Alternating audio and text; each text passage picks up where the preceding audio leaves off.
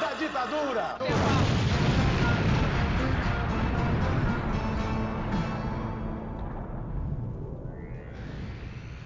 Vocês estão na Rádio Metamorfose, aqui é o Camarada Hidalgo, de novo, sou eu, Laís. Fala, Laís. Olá, pessoal, mais uma vez aqui, eu, Camarada Hidalgo, como vocês estão? Espero que todo mundo esteja bem. Bom dia, boa tarde, boa noite, a depender do horário que vocês nos ouvem. E vamos que vamos. Peguei ela de surpresa. Ela, teve que pensar uns 5 segundos para conseguir entrar. É, foi, foi, muito rápido dessa vez, né? Na abertura do programa.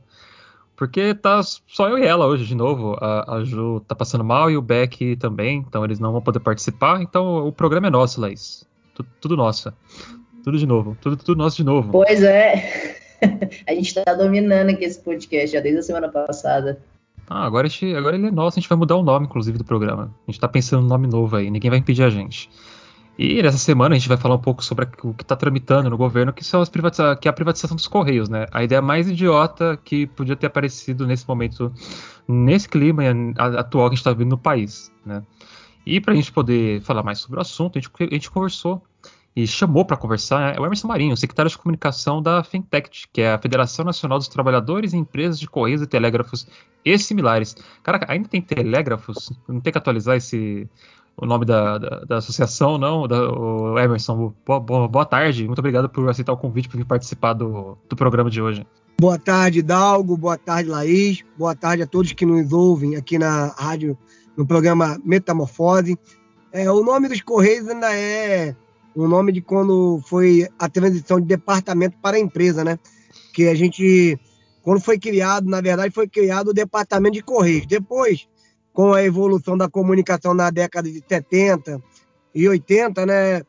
Indo para os telegramas, aí incorporou-se em 1969, na mudança de natureza jurídica, Empresa Brasileira de Correios e Telégrafos. Por isso que nós temos o telégrafo, né? Embora hoje o telegrama é, seja pouco usado, mas ainda assim, nas áreas mais remotas do país, onde não tem acesso à internet, a alta escala da banda larga, é muito utilizado esse meio de comunicação dos Correios. Mas quero agradecer aqui o convite, estou à disposição aqui para a gente fazer um bom debate contra esse crime que o governo Bolsonaro quer cometer contra o povo brasileiro e contra uma instituição que tem 358 anos de identificação e prestação de serviço à população brasileira.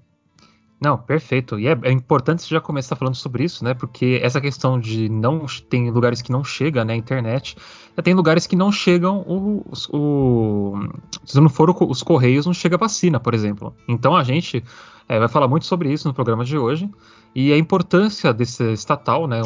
Para a soberania, soberania nacional e como até países lá fora também não tem o, o, correio privatizado. Tipo, os Estados Unidos, o correio lá não é privatizado. Tipo, é, é, é o, o próprio Europa, se não me engano, na Inglaterra, não é privatizado também. Isso, isso é uma ideia assim. É idiota. A pessoa que já queria abrir já e falar que foi uma ideia idiota, porque o, o, os correios não impedem que exista competitividade de empresas privadas de entregas no Brasil. É, ele, tem, ele tem o monopólio das cartas e correspondências, né? Tanto que existe aí outros é, serviços de entrega que não, que, que não é por isso que, que existem os correios que eles deixam de existir, né? Então, bora para a pauta hoje que a gente vai falar bastante sobre isso. Bora lá.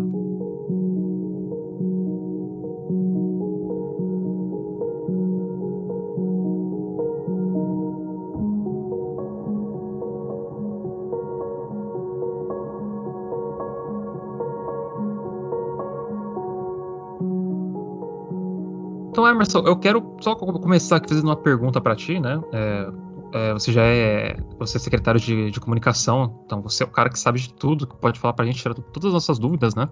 Mas explica um pouco para nossos ouvintes o que, porque, o que, que, os Correios fazem, né, assim, no geral. Porque assim como o SUS, eu acredito que as pessoas imaginam que o, os Correios são é, só um serviço de entrega de cartas, né? Mas eu acredito que é muito mais do que isso, né? Sim, Dal. É, na verdade, Primeiro, agradecer a tua pergunta, porque ela é muito pertinente para o momento que nós estamos vivendo, né? Porque quando se fala em Correios, as pessoas pensam apenas, como você bem ressaltou, na entrega, na entrega de correspondência, que o papel único e exclusivo dos Correios seria o carteiro é, tá dia após dia na porta da sua casa te entregando uma carta ou te entregando um, uma fatura. E, na verdade, o, o papel dos Correios vai muito além disso, porque é uma empresa que está consolidada nos, nos 5.570 municípios, ou seja, ela está presente, é, é o único braço do Estado brasileiro presente em todas as cidades do país e, consequentemente, seus distritos. Então, assim, é, tem uma gama de serviços que, a, que nós operamos que a população, muitas das vezes, sequer tem ciência disso e, por isso, às vezes, cai nesse discurso aí é, entreguista do governo, inclusive dizendo que acabou, ninguém mais escreve uma carta e que não, não tem mais um motivo dos Correios ser uma empresa pública. É, Correios ele vai muito além disso, como falei, além da entrega de correspondência. Nós operamos, nós somos do maior, a maior empresa de correspondência e logística da América Latina. Por que, que eu falo isso? Porque no momento onde se cresce muito comércio eletrônico, os Correios passou a ser o principal operador logístico, por consequência da sua natureza de empresa pública. Por quê? Porque já está consolidado, enraizado em todos os municípios, tem uma, uma malha logística totalmente própria e que está presente. Com isso, facilita muito a entrega das encomendas, do, dos, dos, do, das coisas que são postadas através do comércio eletrônico pelos micros e pequenos empresários. E praticando, é claro, por, por já estar consolidada, uma, uma tarifa que é justa para a população, que é justa para o pequeno empreendedor, que dá condições dele é, atravessar é, suas mercadorias de ponta a ponta desse país e também para fora, com um preço muito mais atraente do que uma empresa privada como a, a DHL, a SEDEX, agora o, a Amazon. Então, a, a menor tarifa hoje para esse tipo de serviço, que não é monopólio, que é a entrega de encomendas, é a dos Correios. E, além disso aí, nós temos um papel é, fundamental na garantia da cidadania. Por quê? Porque são através dos Correios que é possível começar o ano letivo em todo o Brasil de forma simultânea, através da educação básica, onde nós fazemos a entrega do livro didático, que a gente chama de FNDE. Né? E aí é, nós fazemos uma operação a nível de Brasil, que é bem sucedida há 15 anos, porque anteriormente era feito por uma empresa privada e várias crianças desse país, do nosso país ficavam é, sem ter livro e o, o ano letivo começava e havia um atraso né, na, na, na, questão do aprendizado das crianças, porque ela não tinha o material didático. E os Correios não. Os Correios começam essa operação em outubro, quando é meia de janeiro, todas as escolas do país, é, públicas, seja ela municipal ou estadual, têm já entregue todo o material didático e paradidático para o, para o início do ano letivo. Então, além disso, nós garantimos, através desse convênio, a, a cidadania dos brasileiros que estão nas áreas mais remotas, que, diferentemente dos corredores comerciais de Rio, São Paulo, Minas, Paraná, é, não teriam condições, é, pela agilidade que é colocada pelos Correios na entrega dessas áreas mais remotas de iniciar o seu ano letivo. E também naquelas questões, vocês devem ter observado, é, uma catástrofe natural que aconteceu no, no início do ano passado, que foi em Minas, onde houve uma intensidade muito grande de chuva, alagou, teve desabamento, e que os Correios era a única empresa capaz de levar, por já estar é, é, dentro desse município, água, alimento, criando uma malha logística que nem o Exército, que, com todo respeito às Forças Armadas, que deveriam fazer esse papel, é, tiveram a condição de fazer. E foi os Correios que levou água, é, é, materiais de higiene, tudo isso de forma gratuita. Por quê? Por ser uma empresa pública. E aí, é, o mais fundamental de toda a garantia da cidadania é a emissão de documentos. Os Correios nas áreas mais remotas do país, ele, ele, ele funciona como um balcão cidadão é, que emite documento de identidade, CPF, é, em alguns casos, através do convênio com a prefeitura, emite até certidão de nascimento, isso tudo, e, e passaporte, é claro, para garantir que aquelas pessoas que estão nas áreas mais longínquas desse país tenham o mesmo direito de quem está no centro mais desenvolvido.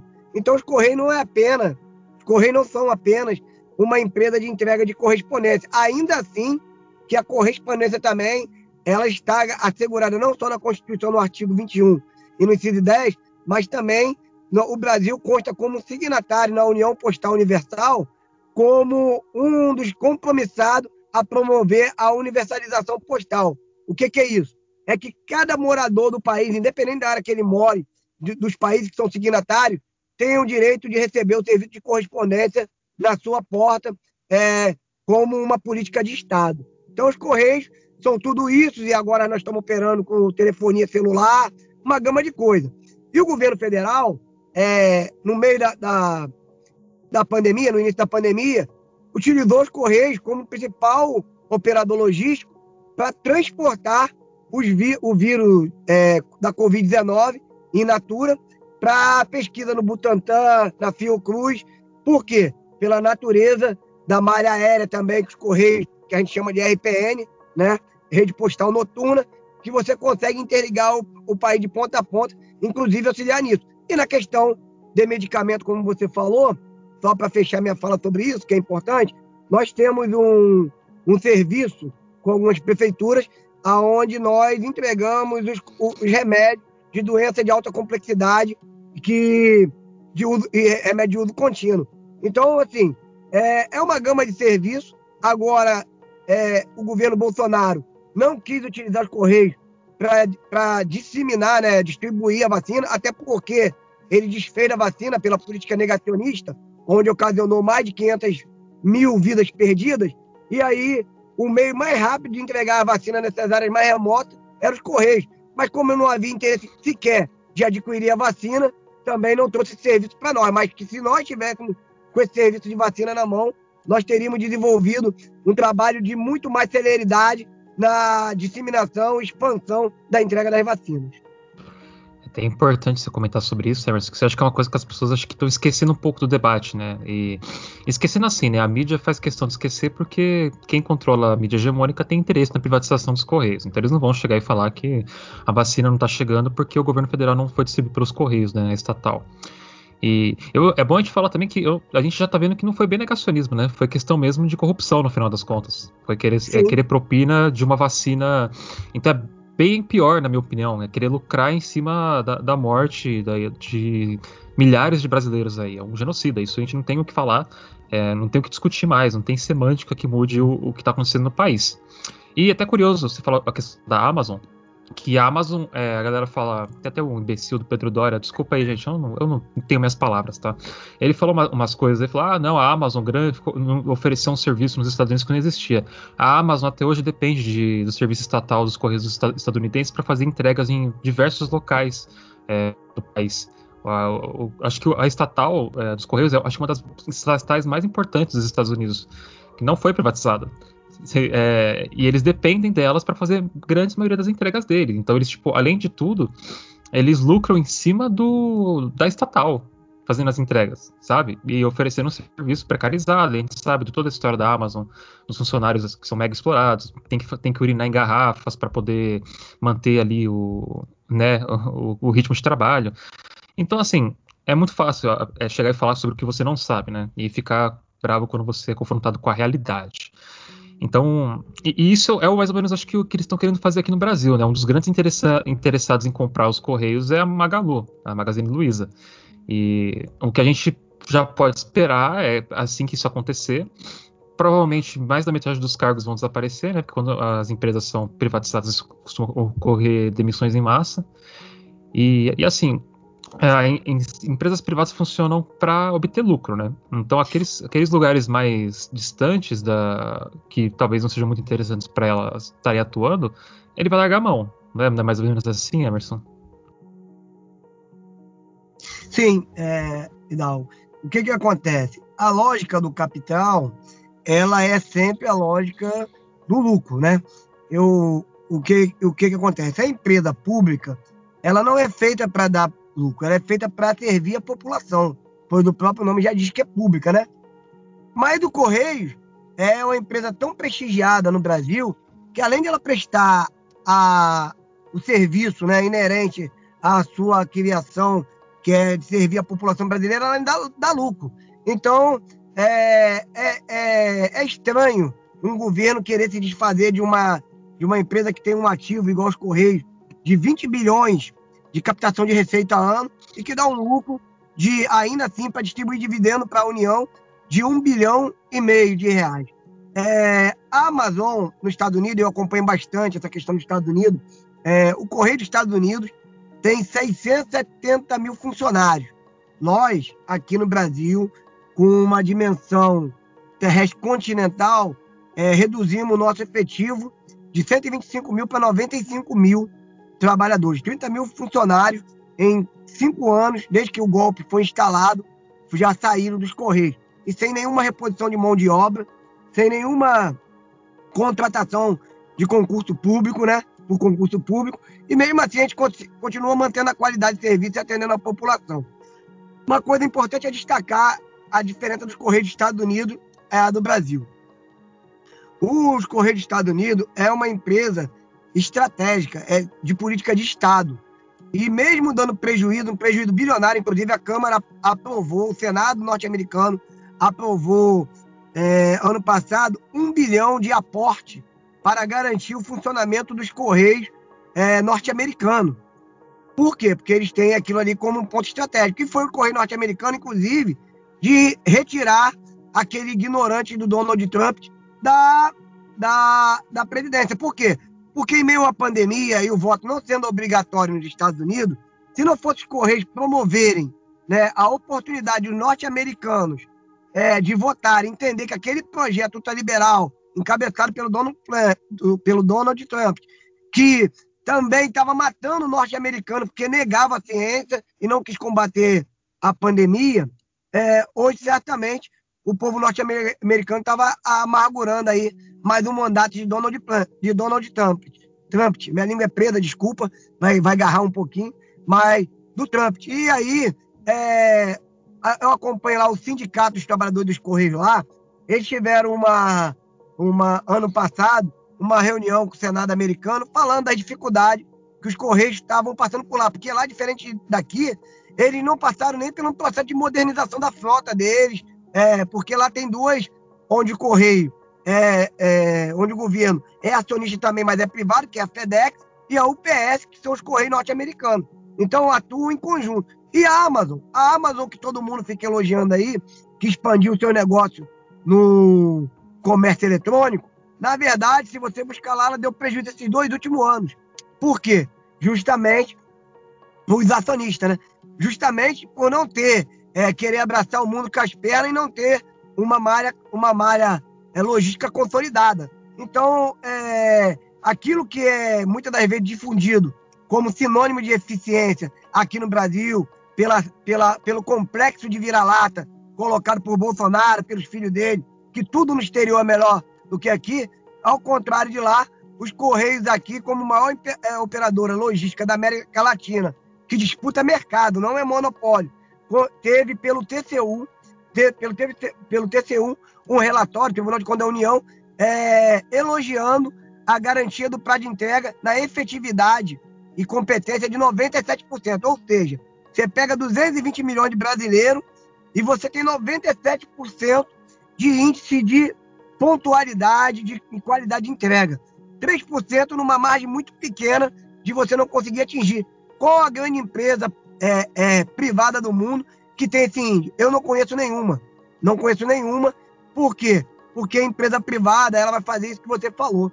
A Amazon ela utiliza a malha do correio norte-americano para poder expandir o negócio dela.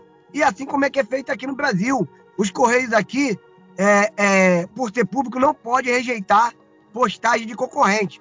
E a Amazon, a, a DHL, a FedEx, nas áreas mais remotas desse país, eles não entregam. Quem entrega são os Correios. Eles, eles cobram as altas tarifas do, do, da, do, do empreendedor e repostam no Correio pela tarifa muito mais é, é, é, justa. E nós entregamos lá. Vou te dar um exemplo. Por exemplo, eu tive recentemente em Laranjal do Jari. Isso é no Amapá, no extremo norte do país, perto do Iapoque. Não tem é, é, braço do Estado lá. Sabe o que tem lá? Uma agência de correios, um, um, um centro de distribuição de correio que conecta aquela população lá, ainda tem várias aldeias indígenas e tudo lá, conecta aquela população ao, ao Ocidente, que conecta aquela, aquela população ao resto do Brasil. Então, os Correios é que leva encomenda, sai lá de Macapá, anda 600 e poucos quilômetros para levar uma encomenda para quem mora lá na Laranjal do Jari. porque a FedEx, DHL, Amazon não vão. E vai acontecer, vai ter isso. Um apagão postal e logístico no país, caso o correio seja privatizado. Porque as pessoas que moram nessas áreas mais carentes, nas periferias, não terão atendimento de entrega de encomenda. Ou, se tiverem, terão que pagar seis vezes mais é, do que se paga numa tarifa hoje do correio. É isso, Hidalgo. Caraca, é, é, complicado mesmo, né? E você falou que não precisa nem ser tão longe assim, viu, Emerson? Aqui em São Paulo tem lugares que eh, essas empresas não entregam e quem entrega são os Correios. Eles já deixam na mão do, dos Correios e eles vão lá e fazem a entrega. Ou deixam no centro de distribuição para alguém buscar. Não precisa ser tão, tipo, é, remoto, assim, né, digamos. Sem querer, assim, quando eu digo remoto, tá, gente? É, é só é, áreas assim realmente bem bem distantes assim que tão, não, não contém essa malha como o próprio Emerson falou tipo tem lugar que não chega internet sabe é, é esses lugares que eu tô dizendo é, não tá dentro mas, do comercial então é exato daí, tipo tem lugar em São Paulo que não entrega tem, quem entrega são os correios eles falam não a gente não vai entregar aí porque eles falam que ou é uma área perigosa ou é, ah, a gente não, não, consegue entregar nessa região tal, e deixa na mão dos correios, né? Então, provavelmente esses lugares vão ser afetados também, caso isso aconteça. Verdade. É. É, é, fazer... é, o Hidalgo tinha comentado né, sobre essa questão né, da, da mídia hegemônica, essa questão das outras empresas que estão aí né, disputando no Amazon, a Magalu, essa questão do lucro. E aí eu estava vendo alguns desses mitos, né, que costumam ser divulgados para ter uma, digamos assim, uma maior aceitação da privatização dos Correios, e aí eu queria puxar um deles para pedir para o Emerson comentar sobre alguns pontos. É, um desses mitos, né, que eu estava dando uma olhada, é que os Correios dão prejuízo. Mas aí, nos dados que eu achei, a gente teve que no ano passado, na verdade, ele deu um lucro de aproximadamente 1,53 bilhões então, se o Emerson puder comentar um pouquinho sobre essa questão né, é, da lucratividade ou não dos Correios, mas também falar é, da questão dos trabalhadores, né? De como é ser um trabalhador dos Correios, das condições, porque também a gente sabe é, que, em termos assim, né, da gestão da empresa estatal, a gente tem, por exemplo, que eles não contratam já tem um tempinho, né? Assim, é, e a gente sabe que nos últimos anos se intensificou o processo de precarização do trabalho nas várias áreas, né, independente de ser empresas estatais, empresas privadas. Então, se puder comentar também um pouquinho sobre essas questões em torno do trabalho. É, ele até comentou um pouquinho, né, rapidamente sobre. Acho que é legal ele se aprofundar um pouco mais para é, é, tirar todas as então, dúvidas dos é. ouvintes, né? Uhum, é, e, eu acho legal ele falar um pouco, um pouco sobre isso, porque houve esse durante muito tempo, né? A gente não pode falar que foi só esse governo, mas dos anteriores também, como fazem com toda estatal, né? Eles desidratam a estatal para ela para falar que ela não presta para depois privatizar, né? Quando o de novo, como o Emerson falou, acho que isso devia ser óbvio para todo mundo, mas acho que o povo tem essa ideia na cabeça do capitalismo e não consegue entender, né? Empresa estatal não é para dar lucro. É, empresa estatal é para servir o povo, né? Então, se ele puder comentar um pouco mais sobre isso. É, até porque também, né, você comentou aí, né, dessas, dessas outras experiências, a gente sabe que aqui no Brasil, por exemplo, a questão da telefonia, né, depois que houve a privatização, na verdade, o que você teve foi um aumento de tarifas e piora dos serviços, então... É verdade. Nós temos uma das maiores tarifas do mundo de telefonia, uma das mais caras, né, e um serviço muitas das vezes precário. É, eu acompanho bastante essa questão da telefonia também, porque eu já estava nos Correios, tenho 25 anos de Correio, sou carteiro, né? na época que Fernando Henrique privatizou as telecomunicações sob a lógica da popularização da telefonia, só que o brasileiro não leva em conta que muitas das vezes é, é, essa falsa sensação de popularização ela trouxe um prejuízo para o bolso dos brasileiros, porque você paga a mais alta tarifa de telefonia do mundo, né? E muitas das vezes aí a gente vê aí o que a gente chama aí dos pré-pagos. O cara fica no limite, três meses sem colocar um crédito para poder ligar, porque não tem dinheiro, porque é cara a recarga. E você é uma das mais é, é, que ganha no maior alto índice de reclamação no PROCON, em todos os órgãos de defesa do consumidor, no IDEC, de reclamação de, de, de, de péssima qualidade de serviço, a telefonia brasileira. Então a gente fica muito refém disso e é, é bom fazer esse comparativo. Dos Correios, Laís, é, vou trazer um outro dado bem importante aqui, é, para derrubar essa narrativa que a empresa dos Correios é, dá um prejuízo e por isso tem que ser vendida. E porque ela dá prejuízo, o governo tem que botar dinheiro. Primeiro, cabe ressaltar que os Correios de 2000 a 2014, todos os anos, sem, sem exceção, deram lucro. Lucro líquido, onde, inclusive, a empresa recolheu dividendos. E em 2013, se salvo engano, 2014, me lembro qual ano aqui mais especificamente, a, o governo recolheu é, é, a sua parte né, do, do lucro, que a gente chama de dividendo, até acima do que era permitido por lei para fazer superávit, com a promessa de depois devolver. Só para vocês terem ideia, foi recolhido cerca de 6 bilhões e, é, e 500 milhões à época, a mais do que os Correios deveriam ter passado. Isso, é claro, é, impactou no caixa da empresa, que deixou de ter reserva estratégica para poder não só aplicar na modernização, mas no desenvolvimento da empresa também. Chegou em 2015, a empresa resolveu é, a empresa resolveu fazer parte da norma contábil internacional para ganhar um selo de certificação e com isso ela tinha que provisionar uma reserva para todos aqueles é, investimentos ou gastos que viessem é, do trabalhador pós a sua aposentadoria, chamado no, na técnica contábil de pós-emprego. A empresa não estava preparada para fazer essa migração e o que, que ocorreu? 2015 e 2016, ela fechou o caixa negativo contabilmente, ou seja, ela tinha que provisionar, se eu não me engano, 348 milhões, é, é não, um bilhão, um bilhão e meio, melhor dizendo, é referente ao nosso plano de saúde, que era um, era um investimento com os aposentados, e também uma parcela do nosso plano de aposentadoria, aposentadoria a Previdência Complementar Postagem. Isso acabou ocasionando no caixa da empresa um déficit, um déficit contábil, aonde começou-se essa narrativa, inclusive, do Efraim Filho, que é do DEM, liderança do DEM, falando que era corrupção e que a empresa estava fechando no vermelho e que, e que a população brasileira estava pagando por esse rombo. Primeiro, é uma mentira. O Tesouro Nacional nunca botou um centavo dentro dos caixas dos Correios. Como eu coloquei aqui no início, foi a lógica inversa. Nós que sempre distribuímos dividendos. Quando passamos por esse problema, tanto do postagem como do plano de saúde, a empresa buscou uma adequação, é, correndo no tapetão, no VAR, né, no TST, para implantar uma mensalidade, mas com participação dos procedimentos médicos hospitalares. Com isso, diminuiu o passivo do pós-emprego.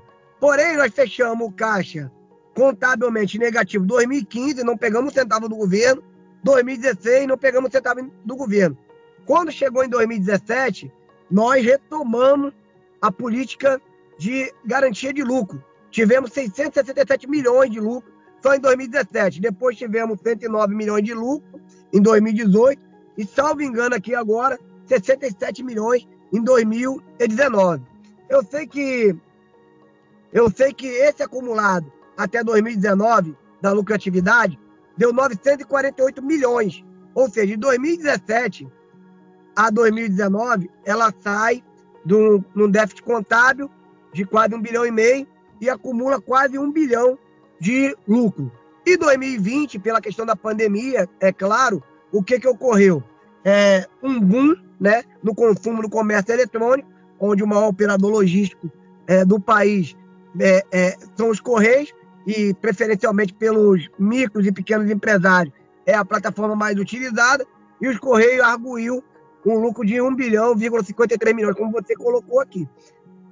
Vale ressaltar que parte desse lucro, já falando um pouco dos empregados, foi, foi a política estabelecida no ano passado pelo Ives Gandra, o pai da reforma trabalhista, que retirou uma série de direitos dos trabalhadores, que no nosso acordo coletivo acabou subtraindo-se 50 cláusulas, que trouxe uma economia para o caixa da empresa de quase 400 milhões de reais.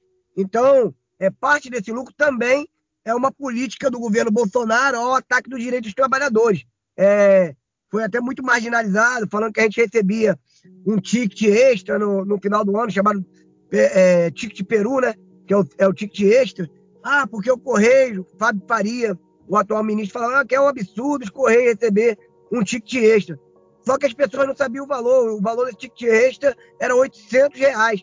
Uma vez que a gente nem, nem participação do lucro, conforme manda a Lei 10.101, estávamos tendo, porque o governo deixou de pagar a nossa participação do lucro. Então, isso não era uma coisa que trazia prejuízo para os caixas da empresa. E eu quero ressaltar uma outra questão sobre os Correios. Em, de 2008, quando nós tivemos uma crise mundial, né? todo mundo sabe, a quebradeira do mercado, a 2020, os Correios foram a única empresa que cresceram anualmente a média de 7 a 8% a captação de receita. Ou seja, ela não ficou estagnada em nenhum momento, ela não teve recuo em nenhum momento, ela só foi crescendo. Todo ano ela aumentava sua capacidade de arguição, de busca de receita. Então, é uma falácia muito grande que os Correios dão prejuízo e que a população paga por esse prejuízo. Nunca foi aportado nenhum centavo em relação, inclusive nesse período de 2015, 2016, a, aos Correios pelo governo federal. Muito pelo contrário, os Correios continuam sobrevivendo de forma autônoma e pela capacidade de trabalho de seus trabalhadores. E aí, falando um pouco dos funcionários, é, nós estamos vivendo uma sobrecarga de serviço desde 2011, porque o último concurso público para reposição de pessoal foi em 2011, e de lá para cá tiveram seis planos de demissão voluntária, totalizando aí a saída de 30 mil trabalhadores do nosso, do nosso quadro de pessoal. E com isso, é claro, não tem fórmula mágica. Se você dobra a quantidade de serviço diminui a capacidade da mão de obra, a quantidade de mão de obra, você vai ter que, um, um momento, se ajustar, porque você vai passar por um processo de precariedade. Não só para os trabalhadores, mas também para os clientes. E foi isso que aconteceu em alguns momentos, onde saíram algumas matérias negativas, inclusive no Bom Dia Brasil, falando de atraso de correspondência, mas isso, isso na verdade, esse atraso ocorreu por uma política de sucateamento colocada em curso pelo primeiro pelo governo Temer e depois dado seguimento e acentuado pelo governo Bolsonaro. Mas mesmo assim, como eu te falei, em 2018 o TCU soltou esse esse relatório onde ele fez uma mensuração das empresas públicas e parabenizou os Correios por estar é, 97% da sua capacidade produtiva dentro do prazo de entrega de correspondência e, e encomendas. Por isso que, assim, é uma falácia essa questão do prejuízo. E os trabalhadores estão adoecendo. Na pandemia agora, é, ficou notório como é que os trabalhadores dos Correios estão, estão doentes, porque houve um afastamento né, pelo decreto presidencial de quem tinha comorbidade e é, 45% dos trabalhadores de Correios tiveram que se afastar porque eram detentores de doenças crônicas, comorbidades como hipertensão, como diabetes e outras doenças que se adquirem, inclusive, aí pela alta exposição ao sol, a, oscilação de temperatura. Então, mesmo assim, nós conseguimos manter a nossa capacidade. E se os Correios for vendidos, é claro, como foi falado aqui, é, os trabalhadores, é, a população vai ser maior prejudicada, mas os trabalhadores também vão sofrer um impacto muito grande, porque a gente sabe que a privatização é sinônimo de enxugamento na máquina e demissão. Então, é, os trabalhadores estão apreensivos nesse momento com o que está acontecendo no país, mas nós estamos fazendo uma série de ações para superar e não permitir que o Correio seja vendido, que ele continue como uma empresa do povo brasileiro. Não, perfeito. Até, até comentar sobre isso, né? É a questão de. Apesar dele estar sendo tipo, é, sucateado, né? Há um tempo, sem ter esse concurso público desde 2011. É, eu imagino que muitos funcionários do Correios vieram a falecer né, nessa pandemia, por conta da, do coronavírus e do descaso do, do Estado, né? Então, estão já quase 10 anos aí trabalhando no, no limite e ainda assim é, dando lucro. Então, não faz o, o, menor sentido o que a gente está tendo essa discussão agora. O que eu vejo mais é, é um aproveitamento da questão do caos que a gente está vivendo agora para passar um monte de coisa que já queriam passar há muito tempo, só que não conseguiam. Então, estou aproveitando esse momento agora para passar. Passaram reformas, passaram privatização da Eletrobras, estão passando tudo, né? A boiada, como diria o, o Salles, o é, que já está preso.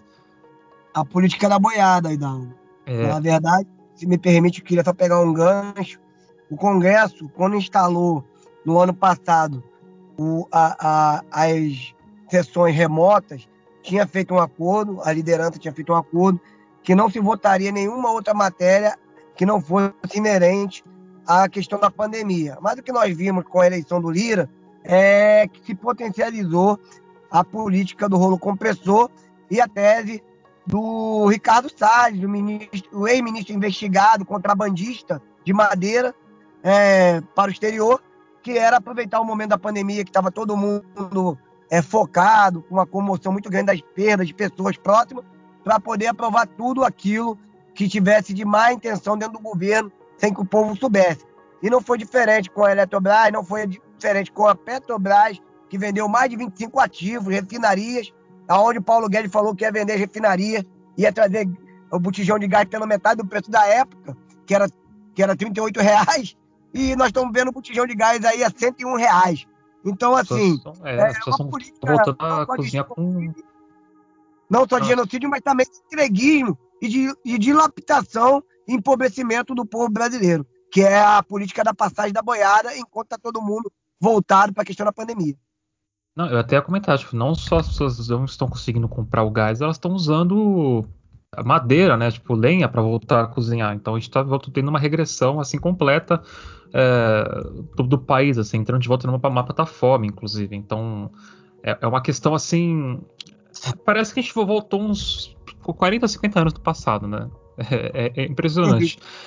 É, eu até queria comentar rapidamente um pouco de história, né? É, como essa questão né, do mensageiro, né, dos correios, é, é, importante na América Latina e já existia aqui antes, do, inclusive dos portugueses e os espanhóis chegarem aqui, né? É, existia um tipo de mensageiro do Império Inca chamado o, o Casque, é Casque ou Chasque, eu não sei muito bem como é que é o nome.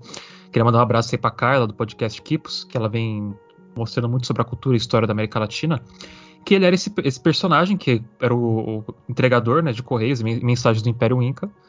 E ele, ele percorria Chile, Bolívia, Argentina, Equador, Colômbia, Peru, todo o Império a, a pé para entregar mensagens. assim. Então esse negócio do, de entender a importância é, dos correios, né, é entender a importância de, dessa soberania, né, e manter essa esse serviço para o povo, né? Então, eu acho isso muito, muito estranho você querer privatizar isso, você querer dar isso na mão de uma empresa que visa o lucro só e explorar o máximo possível os trabalhadores, né? Você é, pode comentar rapidamente sobre a história, da, como foi a história da fundação dos Correios, Emerson? Se for, se tu, se tu puder Sim. falar um pouquinho. Nós, na verdade, é, em 1863, nós construímos do, os Correios, que foi o primeiro carteiro do país que a gente chama de carteiro mor, né? Naquela que Dom Pedro escreve uma, uma carta e manda para Portugal, mas só que ele atravessa o país até chegar no porto para poder a carta ser entregue a, Porto, a, Portugal. Daí em diante, os correios eles foram é, se moldando ao seu tempo. E no tempo do Império era tido como estratégico, assim como as é, estradas de ferrovias. Por quê? Porque era onde garantia a integração nacional, você se comunicar com os governadores das províncias que foram estabelecidas aqui no país. E aí foi expandido até nós chegarmos a, ao século XX, onde, onde é, foi criado o Departamento de Correios e passou a, é, a constar na, na, primeira Constituição como, como estratégico de uma política de Estado, porque garantia sigilos da, da, das correspondências, e é por isso que está no inciso 10 lá da Constituição de 88 também, a garantia é, de permanência na Constituição, porque, além do papel de integração nacional, os Correios também desenvolvia o papel estratégico de comunicação entre os entes do Estado, de forma sigilosa. Uma coisa que você que nós fazemos ainda no, dia de hoje, apesar do avanço da internet. Então, assim, é, nós temos o um museu no Rio de Janeiro, ali na 1 de março, que conta uma bela história é, do passo a passo dos Correios do Brasil Império, junto com os Correios. Nós temos também o, o, lá em Brasília um, um, um, museu nacional. Então, assim, o Correio é muito rico porque a história dele quase se confunde com a descoberta do país. É, o país hoje tem 520 anos e os Correios têm 358 anos. É, é quando passou a ser institucional.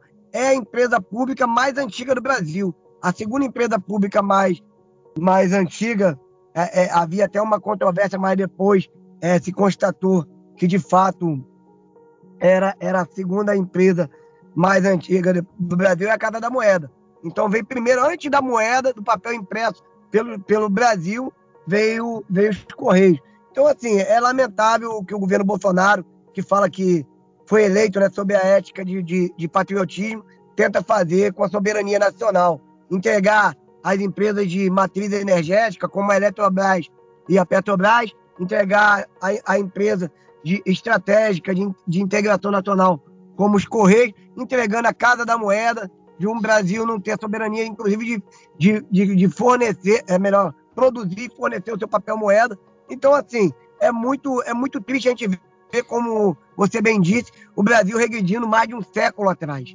É, é, eu não citei um, um, um, trabalho que nós fizemos no início dos anos 2000 nos Correios, que foi quando o, o governo Lula potencializou a, a política do Fome Zero, né, que era do um programa, inclusive, do sociólogo Herbert de Souza, o Betinho, que nós, Correios, arrecadávamos alimentos e levávamos, transportávamos gratuitamente para a população é, de baixa renda, que vivia em vulnerabilidade né, social, e hoje a gente chega esse, esse, esse cenário todo voltando. E uma coisa que você falou muito interessante aí, só para fechar também a participação, é a questão do gás de cozinha das pessoas estarem usando novamente fogão a lenha.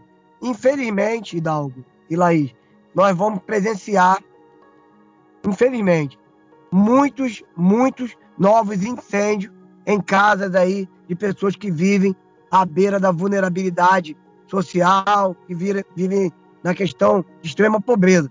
Porque essa política do fogão de lenha é que matava muitas famílias através desses incêndios. E está voltando. Nós já vimos em algumas favelas aí alguns incêndios, algumas comunidades, como alguns preferem falar, aqui no Rio a gente fala favela, mas sem demérito nenhum, é, alguns incêndios acontecendo justamente porque as pessoas voltaram a cozinhar é, em fogão a lenha dentro de casa, e criança, a gente sabe como é que é criança, pega lá e bota fogo ali, bota fogo aqui, e a gente perde. Não sei se vocês viram, semana passada, uma casa onde um, um, uma família de boliviano perdeu, perdeu é, três filhos, é, dois filhos dos três, é, porque começou um incêndio assim.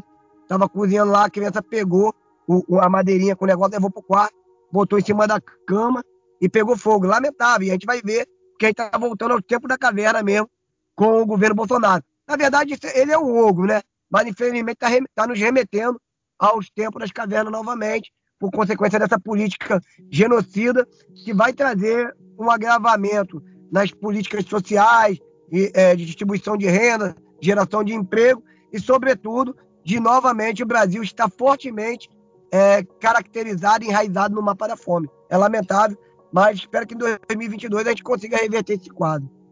Ah, espero que a gente consiga reverter, inclusive antes, né?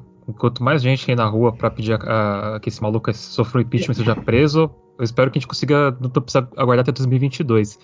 É, e até é engraçado você falar sobre esse caso, né, do, infelizmente que aconteceu, que teve um caso recente também de um homem de 33 anos que teve é, se não me engano, 30% do corpo queimado, tem, foi usar álcool gel para faz, fazer fazer comida, né, para poder, porque não tinha gás também e acabou falecendo. É a mesma situação, que, que era o que tinha, né, para ele, ele, poder fazer o alimento dele no momento. Então é, é assim, é uma situação completamente e, de regressão, né? É, eu queria aproveitar já, já que a gente está falando né, desse contexto bizarro, né? E perguntar para o Emerson é, o que, que, ele pode falar para a gente de é, tentativas de barrar, né? Que está que tá tendo, é, não só em termos institucionais, mas assim, o que, que a gente pode, que os grupos a gente pode estar tá tentando entrar em contato para ajudar, se está havendo algum tipo de mobilização dos próprios trabalhadores, algo assim. Não, sim, é, Laís. É, nós estamos fazendo, desde 2019, nós construímos um Comitê Nacional de Defesa dos Correios contra a privatização dos Correios da Fentec, a nossa federação, né?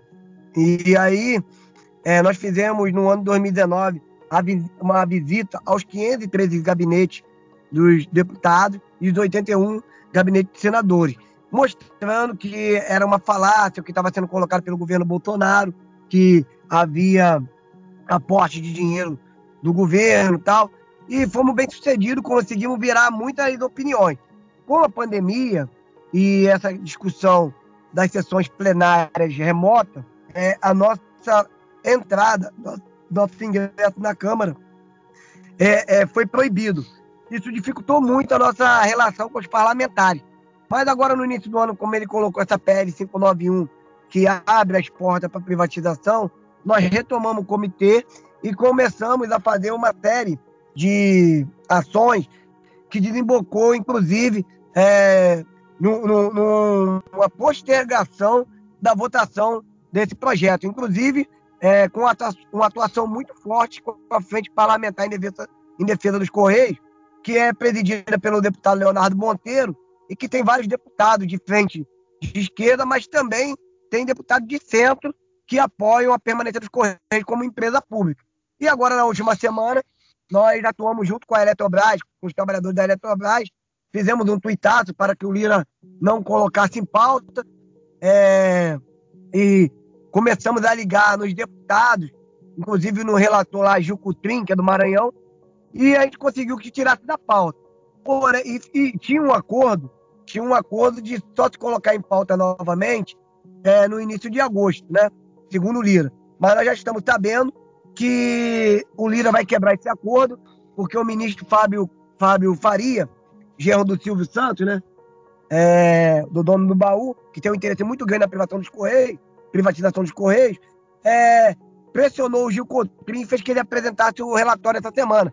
Um relatório é, é, repleto de irregularidade e que, se for votado daquela maneira, eu não tenho dúvida, mesmo não tendo a confiança plena no Supremo é, Tribunal Federal, que eles vão alegar inconstitucionalidade. Porque é um relatório muito superficial e que ataca frontalmente as garantias constitucionais que estão no artigo 21 e no inciso 10.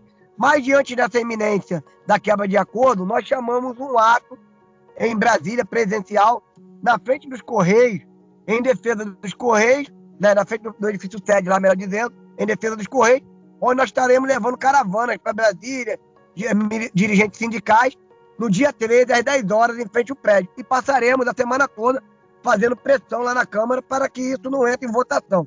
Na verdade, hoje, a composição que está dada dentro da Câmara, se Arthur Lira colocar para votar, ele passa, ele passa a boiada, como dizia Ricardo Salles. Nós temos hoje é, 157 é, deputados que afirmaram que votam contra, mas a gente precisaria aí pelo menos 213, né? É, então, assim, ainda falta aí cerca de 50 e, 50 e alguma coisa de deputados. Só que nós estamos fazendo trabalho nos estados, os sindicatos estão buscando os líderes dos partidos dos seus estados para dialogar sobre a questão dos Correios. E aí a gente é, conta também com a pressão popular, da militância de esquerda, as pessoas que reconhecem o trabalho dos Correios, para mandar mensagem para os deputados dizer que é um crime de lesa pátria vender os Correios. Que em, em vez de estar em meio à pandemia preocupado em buscar uma política de geração de emprego, de distribuição de renda, com auxílio emergencial de fome, igual eles colocaram, de 180 reais, que não dá para nada, tinha que aumentar, está preocupado em vender uma empresa que presta um serviço social é, dessa natureza para todo o povo brasileiro. Então, nós estamos fazendo essas ações e vamos desenvolver mais algumas durante a semana lá na Câmara, né? Inclusive, acho que vai ter alguns de nós que vão ser detidos aí pela Polícia Legislativa, porque nós não vamos aceitar um ataque dessa natureza sem que a gente faça todo tipo de resistência, seja ela na, na área institucional, na área governamental ou inclusive na área presencial, ocupando aquela casa que deveria ser do povo, que hoje está proibido de entrar, que é o Congresso. Não, perfeito. Eu acho que não podia ter colocado em melhores palavras. É, Emerson, inclusive, é, a, gente, chegou a tocar rapidamente sobre o assunto, né, sobre a atuação dos Correios em comunidades indígenas, né, como chega é, o trabalho do, dos Correios. Você pode falar um pouco mais sobre isso e o que, que pode estar em risco caso ele seja privatizado? Não, é, a gente tem a consciência que a privatização dos Correios ela vai trazer um apagão postal. não vou nem dizer da questão de encomenda, estou falando da questão postal. Se você buscar aí na internet rapidamente no Google, você vai ver algumas comunidades indígenas postando foto recebendo recebendo SEDEX, recebendo é, correspondência. Com a privatização, essas áreas elas vão ser diretamente afetadas, porque vai ser a total extinção do serviço postal às áreas que não dão lucro. E eu vou te citar dois exemplos claros. Um exemplo é a Argentina, que inclusive saiu essa semana a condenação da família Macri, que faliu os Verdade. Correios argentinos. Né? Eles, na, época do Menem, eles privatizaram os Correios. E o que, que aconteceu? A Argentina ela teve um apagão postal.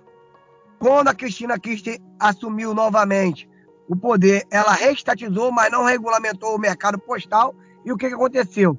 Você tinha é, a entrega do serviço postal é, não de total detenção do governo, mas a, a gente chamava lá, né, no lugarejo, assim como Portugal, é, loterias podia ser ponto de entrega, essas coisas, o que não dá certo, porque acaba a pessoa não tendo aquela responsabilidade com um documento, porque o, o, o uma carta ela é um documento, com um documento privativo de um, de um, de um cidadão.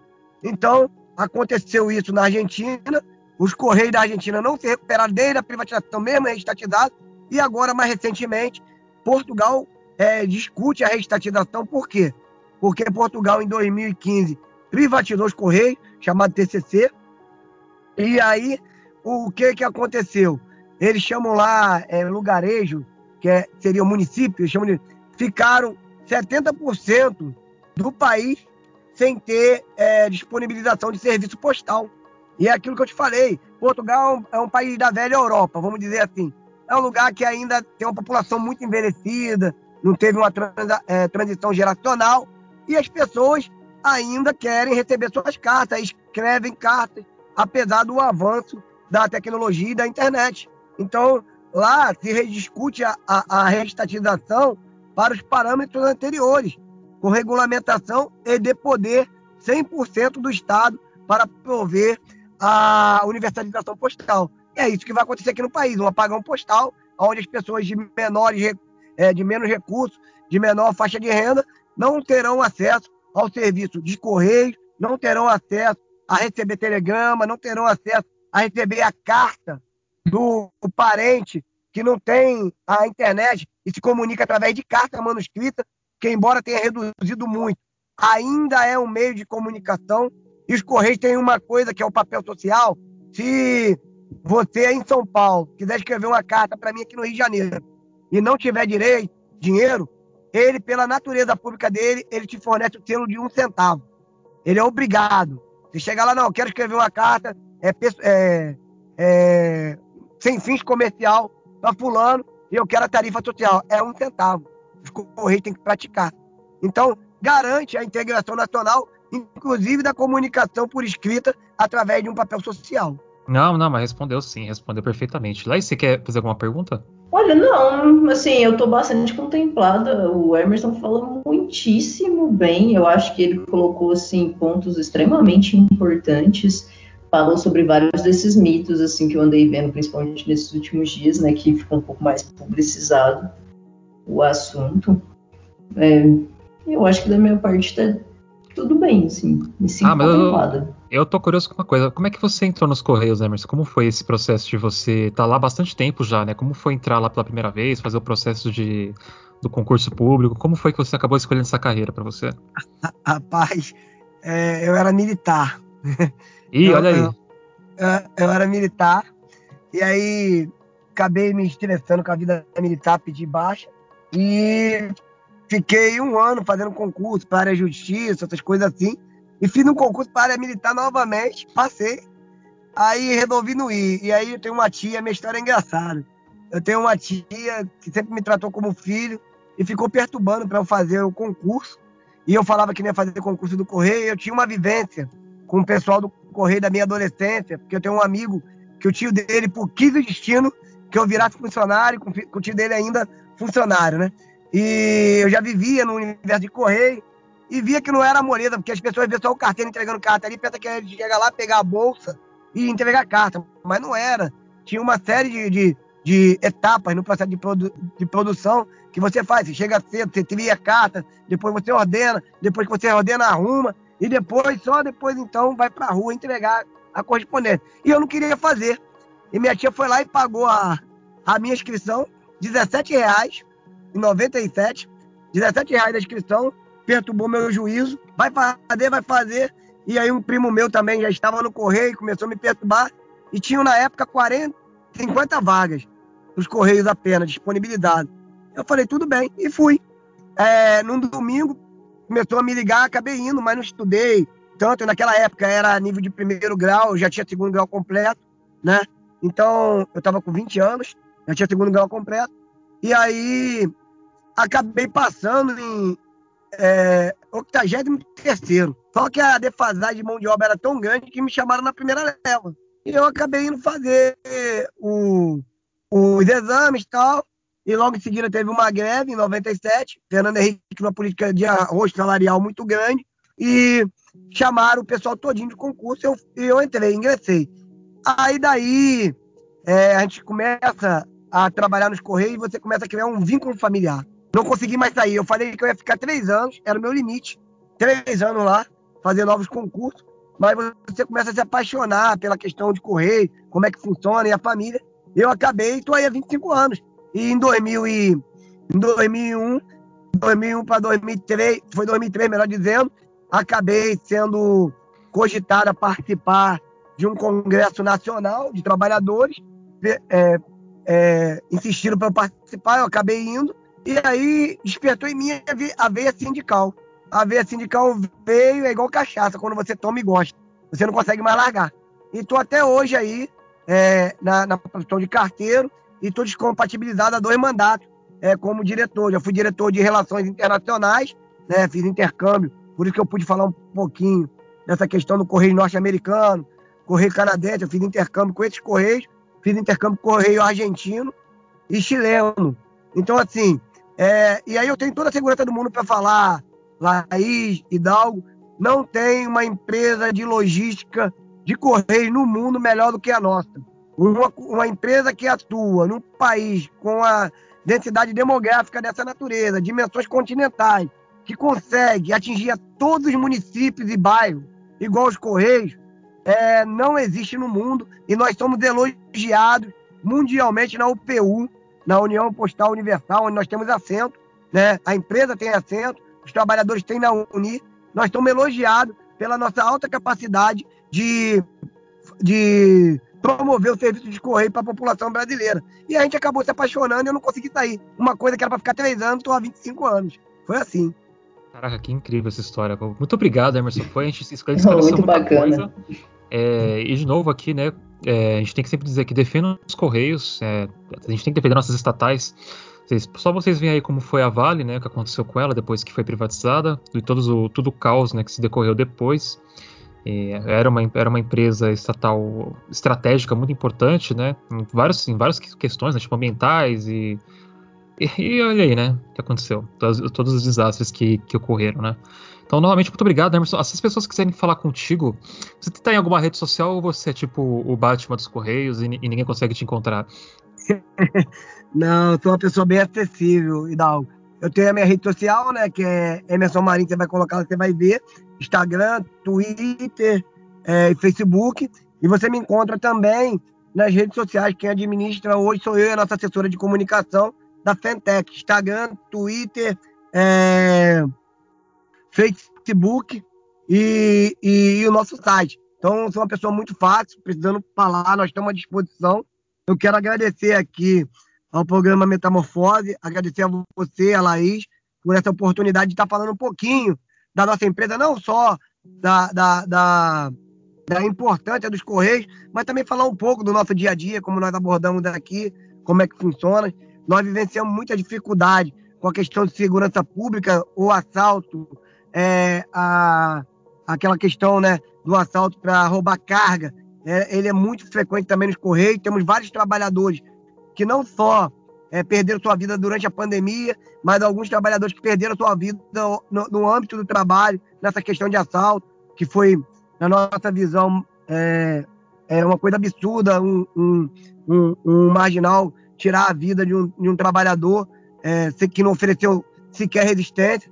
Mas nós estamos aí porque os Correios é uma empresa do Brasil e a gente não pode deixar vender o Brasil, assim como foi dilapidado o patrimônio na época da Vale, da CSN e de outras empresas públicas, dos bancos públicos, e agora volta essa política ultraliberal, que não é nem neoliberal, que é ultraliberal, fascista, que quer acabar com um pouco do patrimônio que ficou, que é a, que é a, a Petrobras, a Eletrobras, os Correios, a Caixa Econômica Federal, o Banco do Brasil, que é a política de gafanhoto do Paulo Guedes. Paulo Guedes falou que os servidores públicos são igual ao gafanhoto, mas na verdade, quem é igual ao gafanhoto é ele, que passou pelo Chile, acabou com a economia chilena, botou o povo chileno na miséria e agora vem com essa mesma metodologia para dentro do Brasil e já aprofundou a pobreza, a desigualdade em apenas dois anos e meio de governo. Então, o verdadeiro parasita, o verdadeiro, o verdadeiro gafanhoto se chama Paulo Guedes e Jair Bolsonaro. E nós continuaremos defendendo a soberania nacional, continuaremos defendendo o serviço público, porque se é público é para todos, se é público é bom. Porque o privado, só quem paga é quem tem dinheiro. Então, é pelo sistema de saúde público, é, é não a PEC 32, que acaba com o servidor de carreira e, e, e inicia a, os indicados políticos, né? Que a gente sabe como é que vai acontecer, e é não a venda de todas as empresas públicas do Brasil para que a gente continue garantindo a nossa soberania. Muito obrigado, Laís e Dal, e estamos à disposição, e não a venda dos Correios. E não mesmo. Ah, e essa questão do, dos funcionários públicos é exatamente por conta disso que eles conseguem denunciar a corrupção, por exemplo. Porque eles são. Eles têm esse. Esse respaldo, a né? Estabilidade. A estabilidade é... para garantir que qualquer governo que passe não possa interferir na, na boas práticas administrativas da instituição. E por isso que querem acabar com isso. E eu vou até cantar uma bola aqui. Se vai passar esse negócio dos Correios e vão querer também fazer alguma coisa relacionada ao SUS. Eu tô achando que até o ano que vem a gente começa a ouvir tramitar aí no, na, no governo, que é privatização do SUS também. Eu não, não tenho dúvida sobre isso. Mas obrigado novamente, Emerson, por participar do programa de hoje. Por favor, Bom, cara. Muito obrigada, Emerson. Mesmo. A, gente vai, ó, sempre que a gente precisar falar sobre Correios, eu vou falar com você. E eu vou marcar, uh, vou te marcar lá no Twitter depois que a gente postar. E, ó, vocês têm que criar um TikTok, hein? Se vocês fizerem um TikTok ali do, do dos Correios mostrando o trabalho e fazendo dancinha, certeza que os jovens aí vão vestir a camisa e vão ir atrás de defender os Correios também. Nós estamos tentando migrar para essa rede social, mas o TikTok ela não é uma rede institucional, ela é muito individual. Então a gente está pensando é. criar um um personagem para atrair. E a questão do TikTok também é, é, é a, a, construção cotidiana de conteúdo. Então, nessa correria de, de, de privatização, não sei se a gente consegue. Mas com certeza né? em breve estaremos no TikTok. Tem que estar no TikTok, porque a gente tem que criar o super-herói do, dos Correios. Tipo, a gente brinca lá com o Luigi. O Luigi é um influenciador aí da, da internet, e que tem Sim. a Twitch e tal, que ele fala assim: não, a gente, a gente vai lá no, no, nos eventos dos, dos nerds e tal, dos geek, e a gente vai vestido de, de carteiro dos, dos, Correios, que a gente tem que defender os Correios, tá? que eu, eu acho muito bom. E é se legal. eu tiver a oportunidade, eu vou fazer isso. Pra, só pra deixar os, esses liberados tudo puto mesmo, que é impressionante. Mas obrigado de novo, viu, Emerson? Obrigadão. Agora, agora a gente vai pro, pro Bootkin do Metamorfose, a gente vai falar um pouco sobre o que, que saiu essa semana e conversar um pouquinho, né, sobre algumas coisas que a gente tem acompanhado. Bora lá, Laís.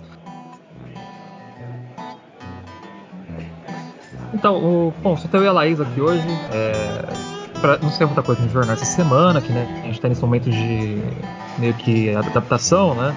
É, muita coisa tem acontecido, que desde que a gente está tentando voltar com, com, com o jornal mas são algumas coisinhas, né? O Beck ele escreveu a matéria, As Portas de Marisa Monte, que ele fala um pouco sobre o trabalho né, das novas faixas que saíram da, da, da, cantora.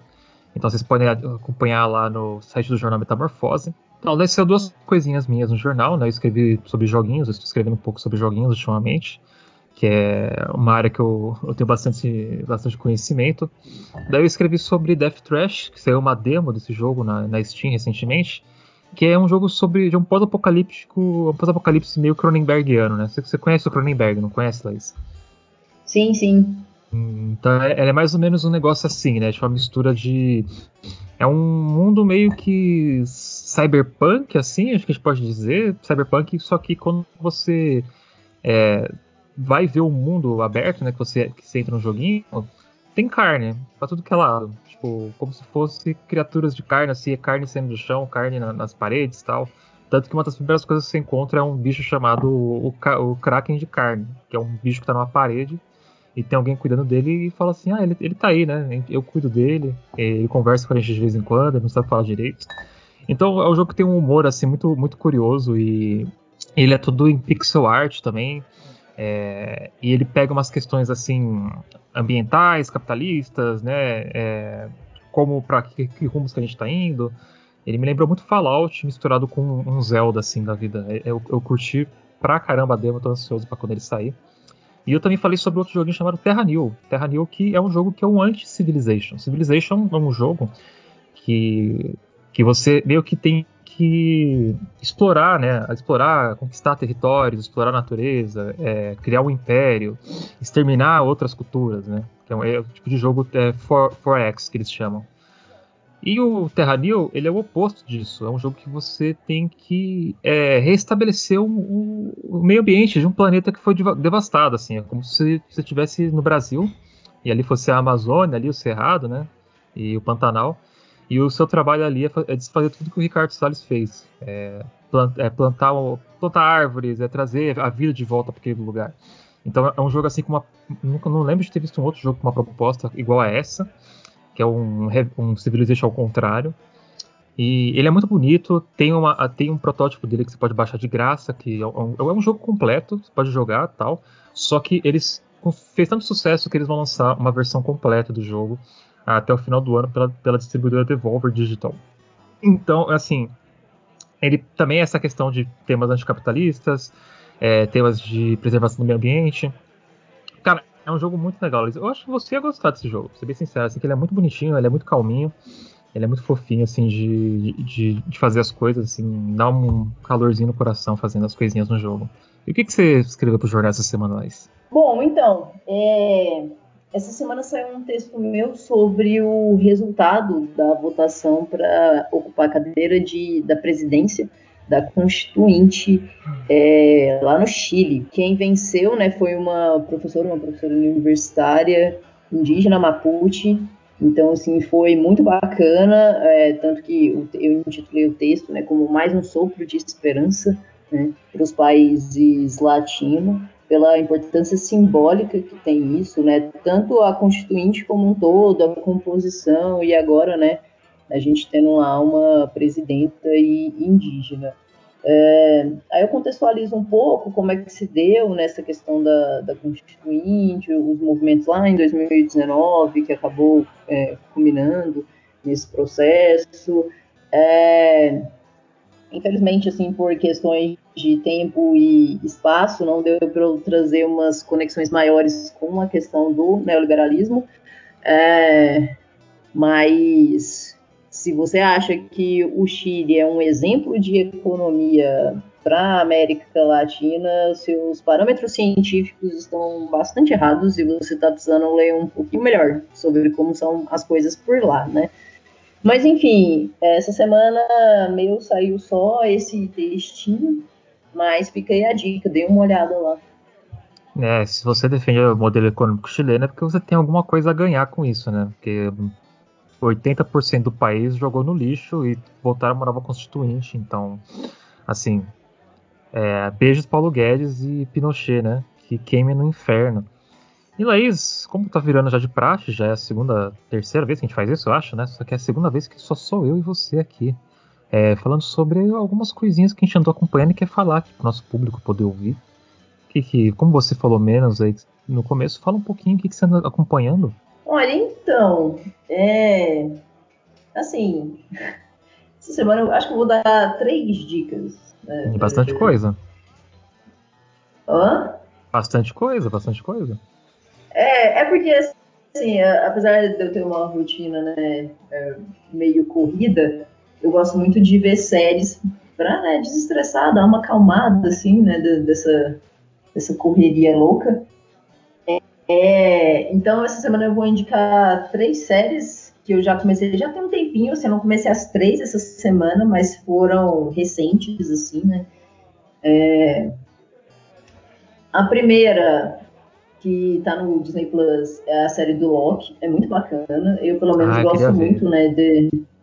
É, eu gosto muito, assim, né, dessa coisa de, de quadrinhos, filmes super-heróis, séries super-heróis e tal, aquela coisa, né, Marvel, DC e tal. É, eu gosto muito desse nicho, digamos assim, que abriu para o mainstream nos últimos anos. É, então eu estou acompanhando a série do Loki, é bem, bem bacana. O Tom Hiddleston é, tem uma atuação incrível. Ele é maravilhoso. Ah, aquele gostoso. É, aquele gostoso, charmoso, inglês charmoso. É, Ele é bom demais. É, é bem bacana. Uh, no Amazon Prime, né, uh, eu estou assistindo. Eu comecei a assistir Manhãs de Setembro, é uma série brasileira, é muito bom, é com a Lineker. É, que vai contar um pouco né, dessa, dessa cantora, dessa mulher trans que descobre que teve um filho, né? Esse filho reaparece, assim, e entra em choque com a vida dela, os planos, né, para o futuro dela e tudo mais. Então conta um pouco sobre isso. Eu ainda não terminei a série também para dizer mais sobre, né? Então nem tem como eu escolher muito, mas enfim, é uma série muito bacana. Uh, trata de uma forma muito legal é, a questão né, da, das mulheres trans na nossa sociedade, mas o mais bacana é que não foca. Isso é uma crítica que eu faço já tem um tempo, é que muitos é, produtos audiovisuais que trabalham com questões de gênero, no, no geral, sempre tem uma conotação muito trágica, muito negativa. E uma das coisas mais bacanas da série é que é simplesmente uma história assim normal de conto dia a dia de uma mulher que é trabalhadora e aí aparece esse filho e ela tem que lidar. Então é, eu achei bem bacana também por isso. Eline que é maravilhosa como sempre. É, e a outra série que eu queria indicar é essa da Netflix. Né? Fica até parecendo eu tenho muitos streams, mas assim, eu divido com milhões de pessoas, tá, galera? Então, tá tudo bem. Ela socializa é... o, o, stream. É tipo isso, a gente entra nos acordos ali, faz umas vaquinhas e tamo aí. É, e a outra que eu quero indicar é da Netflix, é a Típico, que acabou de sair a quarta e última temporada. É, eu não sou uma pessoa que assiste muito séries que abordam temas assim meio, é, digamos assim, né, cotidianos. Assim. Eu sempre gosto de umas séries, de umas séries mais assim de sci-fi, distópicas, umas coisas meio assim. Pra gente fugir um pouco então, da, nossa realidade, da nossa realidade, né? Tá... É, justamente. É, então, assim, Manhãs de Setembro e Atípico são é, séries um pouco que estão um pouco assim, do tipo de série que eu assisto, mas eu gosto muito de Atípico. É, eu acho que ele também é, aborda é, de uma forma muito inteligente, consciente e delicada, né? É, a questão de pessoas que possuem algum grau de, de autismo, é, por conta né, do, do personagem principal. É, é bem bacana, assim, conta a rotina não só do, do Sam, que é o personagem principal, mas da família dele também, né? Então mostra problemas familiares, problemas com os pais, a irmã que está se descobrindo enquanto uma menina que é bissexual no geral, a série é muito legal, assim, é, tem, é, aborda reflexões também que às vezes a gente acaba é, se identificando. Então, no geral, é muito legal, é uma série relativamente curta, né? Ela se fechou nessa quarta temporada e são só 10 episódios cada temporada de mais ou menos 30 minutos. Então, é uma série também bem bacana para vocês é, acompanharem. E eu acho que é isso. O que, que você tem a dizer aí, a recomendar, amigo? E, amiga, eu, eu, vou dizer que eu tenho trabalhado e eu não recomendo trabalhar.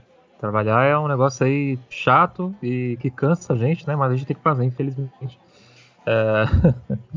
Mas o, o, que eu tenho feito é. Bom, eu tenho corrido atrás de cuidar do meu gato, né? Que o gato está doente, a gente está fazendo de tudo para cuidar dele. Então, se, se, vocês não têm um bichinho, o que eu recomendo para vocês é adotem um gatinho. Façam isso, ou ajudem alguma instituição que cuida de animais de rua por favor. Se vocês puderem fazer isso, já acho que é uma boa recomendação que eu posso deixar para vocês. Mas eu tenho, ah, eu tenho jogado joguinhos, né? Uma coisa que eu mais faço assim, para passar o tempo, esvaziar a cabeça. Inclusive, eu concordo muito com você sobre essa recomendação. Sempre que eu posso, eu ajudo o pessoal de abrigos e ondas aqui em Goiânia e vale muito a pena. Por favor, ajudem. E se você não tiver como ajudar em dinheiro, ajude sendo é, voluntário, pelo menos uma vez por semana, se, se puder que, que é bom, é muito, é muito bom fazer isso. A gente ajuda do jeito que, que pode. Ah, mas o que eu tenho faz, feito mesmo assim é de vez em quando eu jogo um joguinho. Eu tô jogando um joguinho. De, voltei a jogar um pouquinho Stardew Valley, que é. Eu gosto de ir lá na minha fazendinha virtual e cuidar dos meus bichinhos virtuais. Então, se vocês estiverem aí precisando de um, alguma coisa para aliviar a cabeça, eu recomendo jogar joguinhos de fazendinha, que são muito bons. E eu tenho trabalhado bastante, pra falar a verdade, eu acho que faz tempo que eu não assisto nada, hein, Laís? Agora parando pra pensar, tipo. Caraca, qual que foi a última coisa que eu assisti? Ah, tá, não, eu assisti um filme. Pô, assisti um filme, Laís, agora, agora que eu lembrei. Assisti um filme sexta-feira. Eu assisti uh, O Sacrifício, do Andrei Tarkovsky. Tar Tarkovsky. Já é o segundo filme do Tarkovsky que a gente assiste. O primeiro eu que a gente vi comentários no seu Twitter, inclusive. É, entendi porra nenhuma. O, o, primeiro filme que a gente assistiu foi Stalker. O Stalker é um dos melhores filmes que eu vi na minha vida, muito bom. Esse eu, eu gostei muito do Sacrifício, só que teve um problema, eu não entendi. Eu, eu acho que eu tava entendendo até a parte que ele transa com uma bruxa e voa em cima de uma cama. Daí depois daí para frente eu não entendi mais nada do filme. E eu preciso que algum cinéfilo me, me, me explique. Mas eu gostei muito do filme. E a cena final da casa pegando fogo, que encerra o filme, né? É, que é o, o, sacrifício que ele faz, né? Se não me engano. Jogo... Tá, eu acho que eu tô entendendo, Laís. Eu, eu acho que o sacrifício é ele abandonar todas aquelas memórias antigas que estavam prendendo ele no, no, no, passado. Daí ele, pô, tá, mas assim, não precisava botar fogo na, na casa para isso. Mas ele fez. Então, é eu, eu recomendo. Meu Deus, já fiquei confusa. Só com a descrição. Então, é, é, é, muito confuso. É muito confuso. É, é um filme que ele é, ele é do Tarkovsky, né, mas ele é uma parceria entre o, o cinema inglês, é, francês e russo. Então ele é um filme meio que multinacional, né? Pra pensar. Ele tem no YouTube, você pode ir lá procurar, tá no YouTube, porque esses filmes feitos na União Soviética, não, pelo visto, não tem nenhum problema de você assistir e fazer live e ver na internet, que tá tudo liberado aí pra você assistir. É, mas depois que acabou a União Soviética não pode mais, viu? Então tudo que veio depois da União Soviética, vocês não. Ai ai ai, hein? Sem, sem ver filmes sem pagar os criadores, hein, gente? É... Então ele tá lá. E o próximo que eu tava querendo muito assistir, que falaram muito bem, foi, é o Solaris, que é dele também. Que falam que é melhor que 2001, Odisseia no Espaço, e falam que é uma resposta a 2001, Odisseia no Espaço, né? Então, eu tô muito curioso para ver esse, esse Solaris. E também, eu acho que a gente não, eu não cheguei a comentar, mas. Eu cheguei a comentar na semana passada que eu vi Nosferatu também. A gente. Acho que não, né? Eu acho que você comentou, amigo, não? Que eu tinha até te recomendado alguns outros. É verdade, verdade. Eu tô com a minha memória lá, você sabe como ela é. Eu, minha memória é uma bosta. Mas fica aí pra assistir Nosferatu também, é um filme muito engraçado. Eu acho que vocês vão rir bastante com ele, é bem divertido. E é isso, não, é isso. De novo, só nós, só nós dois aqui, no, finalizando o programa. E. Pois é, né? Estamos aí dominando a rádio Mortosos, os comunistas. É, agora não tem mais anarquista aqui não. Agora é só a gente só. Só, só a Ju vai matar a gente quando ouvir o episódio. É, se, se ela, não vai, ela não vai ouvir, não vou deixar ela ouvir. Se, ela não participou? Não participou hoje, não tem direito a ouvir o, o episódio, João. Tô brincando, você vai, você vai ouvir sim. É, né, então a gente pode falar bem de, de, todo mundo aqui, de todos os comunistas, e a gente não vai ter nenhum contraponto dos anarquistas. É isso que a gente está precisando nesse momento. Bom, então, aqui é o Camarada Hidalgo, encerrando as missões e até semana que vem. Tchau, tchau! É isso aí, jovens padawans da Revolução. Se hidratem, alimentem o seu ódio contra o capital, cuidem dos bichinhos. E estamos aí, até a próxima. Tchau, tchau. Estalo Podcasts. Tchau, tchau. Boa, boa, bom programa.